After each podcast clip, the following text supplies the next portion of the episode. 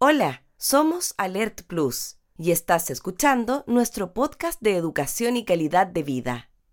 En el capítulo de hoy hablaremos sobre fatiga y microsueños. Los microsueños son periodos muy cortos de sueño, generalmente 15 segundos o menos, que se presentan en la persona fatigada, la cual puede tener lapsos de atención con los ojos cerrados o permaneciendo con ellos abiertos en aparente estado de vigilia, ya que su cerebro no está procesando adecuadamente la información externa.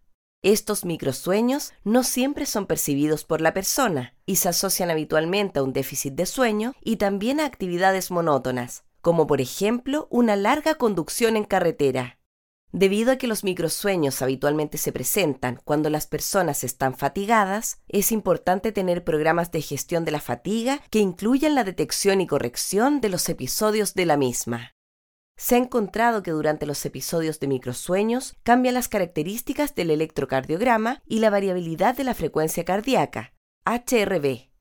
Los dispositivos que puedan medir esta variable serán de utilidad para definir la aplicación de protocolos de intervención y el seguimiento preventivo del conductor.